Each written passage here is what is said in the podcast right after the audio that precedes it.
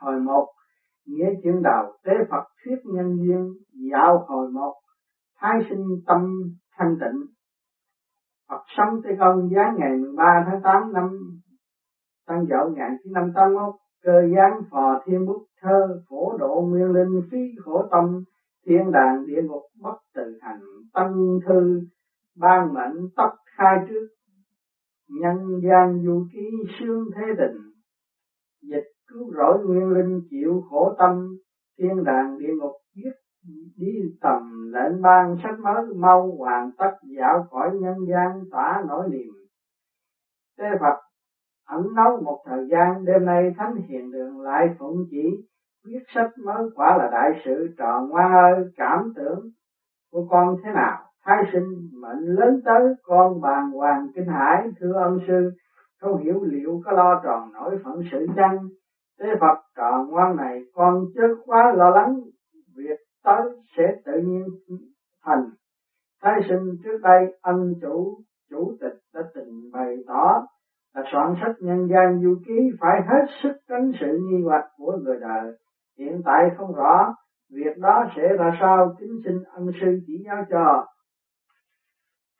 Tế Phật việc này vốn là sự bí mật của thiên cơ, vả lại hiện giờ nó đã trở thành chuyện dĩ vãng.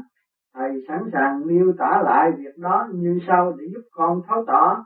Ngày mùng một tháng Giêng năm này là ngày lành tháng tốt, vì nhằm ngày thánh đản của Đức Nguyên Thủy Thiên Tôn. Tất cả thánh thần tại cõi trời sẽ tụ họp tại cung Vô Cực, mở hội nghị lâm thời để thảo luận về ba bộ sách kỳ lạ của ba cõi đất trời, người là địa ngục, thiên đàng và nhân gian du ký. Hai cuốn trên đã phổ biến khắp nhân gian, duy chỉ còn cuốn thứ ba là nhân gian du ký hiện chưa phát hành. Có lẽ vì thế mà hiện giờ đã tới lúc tuyển chọn xem đạo tràng nào có thành tích xứng đáng để giao phó việc trước tác, thì đồng thời được biết đệ tử của Thánh Hiền Đường đã từng phát đại nguyện cứu nhân độ thế, song sách quá phi thường, thật là kỳ diệu hiếm có, nên cần phải tuyển cho kỳ được tu sĩ và đạo trường có đại nguyện lực mới, có thể trừ khử phần tạp nhạp, lưu giữ phần linh túy để được ban chỉ trước tác. Còn không sợ rằng khó đạt thành sứ mệnh mà làm hỏng đại cuộc. Ngay lúc đó chủ tịch họ Quan của Thánh Hiền Đường dân đề nghị là nghiệp đạo của Tệ Đường đã thấy huy hoàng, thần và người đều rõ, nếu như nếu như lại ban trách nhiệm trước tác nhân gian du ký cho Tệ Đường, Tệ Đường nguyện chấp nhận mọi sự khảo đảo để rèn luyện ý chí.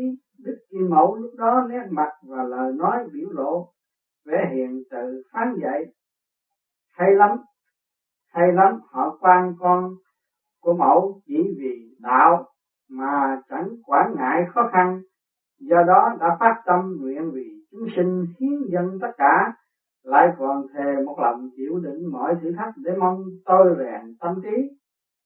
Trải qua nửa năm khảo luyện đạo chí, Thánh Hiền Đường sẽ bị người phỉ báng, bị ma quỷ quấy phá quá nhiều, nào như mượn danh phá đạo, lộng giả thành chân, thấy lợi nảy nảy làm tà, tham lam tiền bạc, tâm của các đạo hữu đều biến thành tâm ma quỷ. Các đệ tử Thánh Hiền Đường bị khảo luyện đến như vậy, thử hỏi liệu cho liệu họ Quan con của Mẫu có thể chịu đựng nổi không? Chủ tịch họ Quan khẳng khái tâu lên: danh lợi vốn là nguyên nhân cản trở làm băng hoại đạo, song những đệ tử chân tu của bản đường chẳng thiếu, nên giàu có bị khảo đảo thêm lần này thì đi nữa thì lại càng có cơ hội luyện cát thành vàng, luyện đạo thành chân, càng phân biệt được thực và hư, cho nên nguyện dốc tâm chấp nhận mọi thử thách của đạo. Đức Diên Mẫu vẻ mặt hiền từ lại nói: hay lắm, họ Quan con của mẫu đã phát đại nguyện cứu nhân độ thế, như vậy là mẫu được an ủi vô cùng. Trong khoảng thời gian nửa năm nay, nếu như đệ tử nào của Thánh Hiền Đường không nản lòng thối chí cùng tuân hành nghiêm nhặt lễ này, ác biệt trước tác, bộ sách trời của ba cõi tất nhiên sẽ do Thánh Hiền Đường lãnh ngập chỉ trước tác. Ngày tháng phơi đưa mau lệ qua đi như nước tuôn vào biển đông. Trong khoảng thời gian này, Thánh Hiền Đường luôn luôn bị những kẻ tiểu nhân đã kích và bắn lén, bởi không phòng bị kịp. Một số độc giả cùng đệ tử của Thánh Hiền Đường đã gặp sự khảo đảo phi thường của đạo, kẻ tâm trí không kiên định nổi, tâm đạo phá tan không kham nổi, bỏ tu chạy theo danh lợi. Trái lại kẻ nhẫn nhục chịu đựng được, luôn luôn sẵn sàng chấp nhận mọi thử thách, chẳng màng lợi lộc, khiến đức tin càng ngày càng mạnh mẽ, không chút mềm lòng nản chí, nên có thể coi lệnh của trời là trách nhiệm của mình. Tới ngày hai mươi bốn tháng sáu là ngày lành thánh đản của Đức Quan Đế.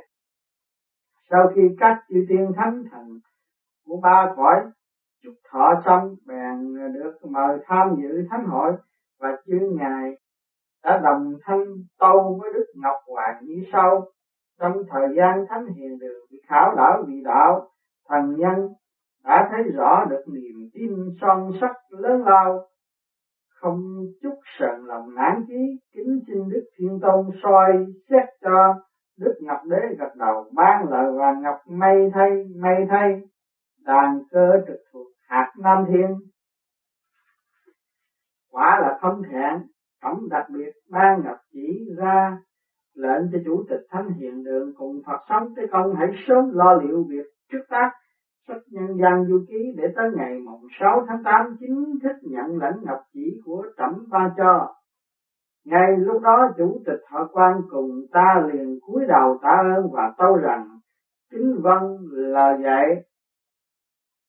Sau khi Đức Diêm Mẫu và Đức Ngọc Đế cùng chư thiên thánh thần ban khen xong, Chủ tịch Thọ Quang vẻ vô cùng thanh nhẹ, tinh thần đạo của Thánh Hiền Đường phấn phát mạnh mẽ, hoàn toàn tiếp nhận linh pháp từ cõi hư không hỗ trợ cho thiên quốc thái sinh, nên tới kỳ ngồi đàn cơ từ cõi hữu hình sẽ xuất hồn lên được cảnh giới vô hình.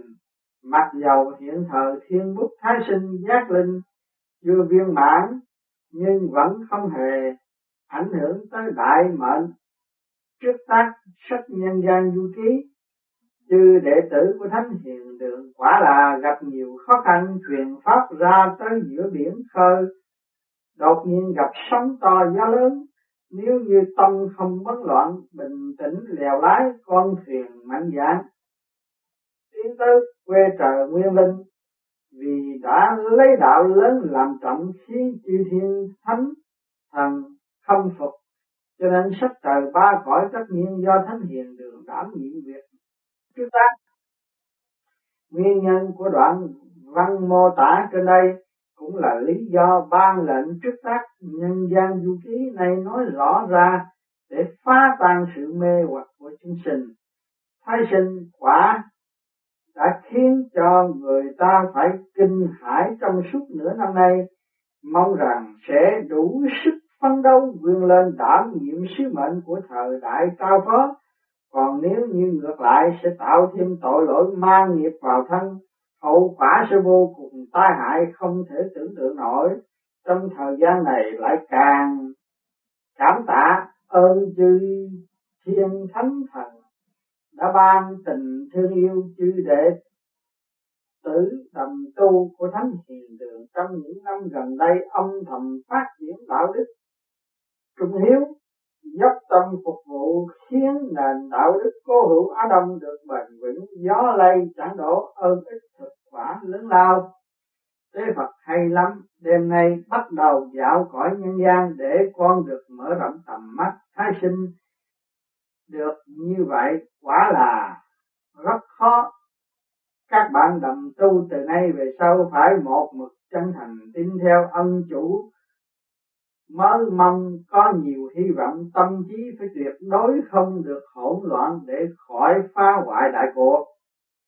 Tế Phật Trà Ngoan mau lên đài sen, Thái Sinh thưa con đã sửa soạn xong. Tế Phật Trà Ngoan, cớ sao con lại phủ phục trên đài sen?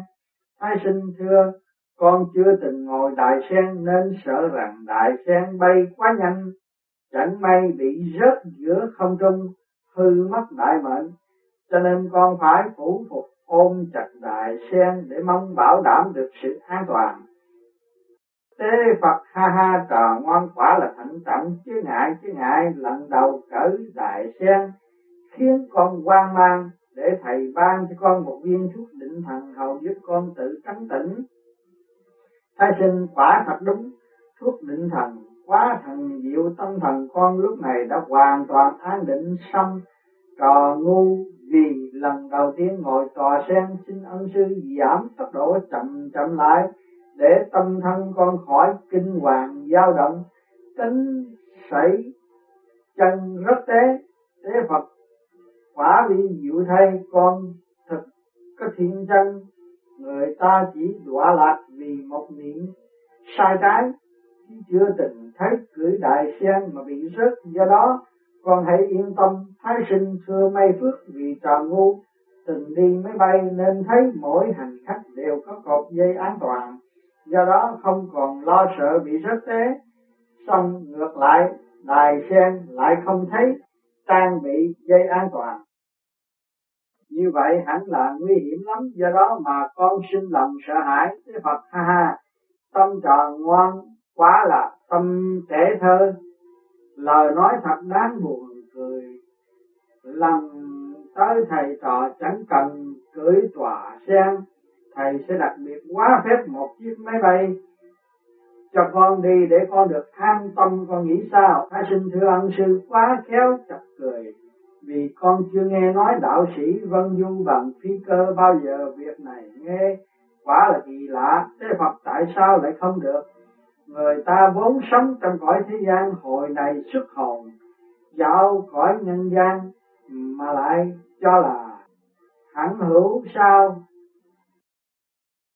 Thái Sinh thưa, đúng, những lần phò đàn cơ trước đây là ngầm thực hiện việc viết sách du ký nên con đã được rõ việc này trọng đại, bởi vậy Trò Ngu đã từng mấy lần cầu xin chư Thiên Thánh Thần chuyển giao sứ mệnh lớn lao này cho người khác đảm trách, để mong được sống yên ổn, tránh khỏi bị rớt vào vòng phiền não. Xong lệnh của trời khó mà cãi nổi, nên Ngọc chỉ ban mệnh soạn sách để dán ngay bản đường, và chính Trò Ngu phải đảm nhiệm trọng trách. Trò Ngu tự xét mình vô tội vô đức nên thấy khó mà thực hiện nổi sứ mệnh lớn lao. Thế Phật, ngu ngốc thay, trách nhiệm này biết bao kẻ khác cầu mà chẳng được, cớ sao con lại thói đời? Con chẳng rõ một sớm sách này soạn xong danh vang khắp cõi, khi đó ha con chẳng lưu tiếng thơm ư?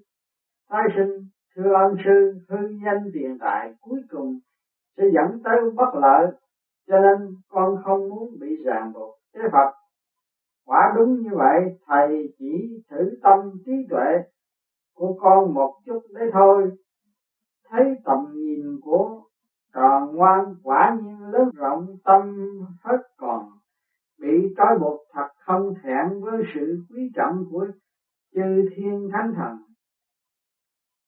Thôi hãy tạm ngưng cuộc nhàn đàm tại đây, mau lên đài sen để còn khởi hành. Thái Sinh thưa, con đã sửa soạn xong. Tế Phật, trước tiên hãy nhắm hai mắt lại, kẻo không chịu đựng nổi sức gió. Thái Sinh thưa, vâng, con đã núp sau lưng ân sư mà vẫn còn cảm thấy sức gió thổi quá mạnh, nghe kêu vù vù mãi bên tai, có cảm giác thần hồn bay vun vút. Thế Phật, đã tới nơi, có thể mở mắt được rồi. Thái Sinh, ôi, cớ sao ân sư lại đưa con tới chỗ này, thật khó mà thưởng thức nổi cảnh sắc tươi sáng của ao hồ núi non, và phía trước lại có một vị tướng quân vũ trang khí giới đang đi tới, chắc là sẽ đuổi thầy trò mình ra khỏi nơi đây. Thế Phật còn hãy yên tâm, vị đó là tướng quân Dư Ao, bữa nay tới đây là cốt để tẩy rửa mặt phàm thân tục của con, hậu giúp con lưu thanh thử trực hoàn toàn trong suốt. Thái Sinh thưa, thế thì đỡ quá, ngày đầu tới đây con chỉ muốn được uống nước Tế Phật thôi, chớ nói dông dài, con hãy tự lội xuống đi, kẻo không thầy sẽ đẩy con thế này. Thái Sinh xin thầy hãy để con tự lội xuống, chu cha nước hồ cứ sao lạnh buốt tới cỡ này, nếu giờ đây lội xuống không rõ ngày nào mới gặp lại ân sư. Tế Phật trò ngoá này, con chớ có lo lắng, vì có thầy ở đây, nếu chẳng may có sự nguy hiểm xảy tới, thầy sẽ cứu con ngay.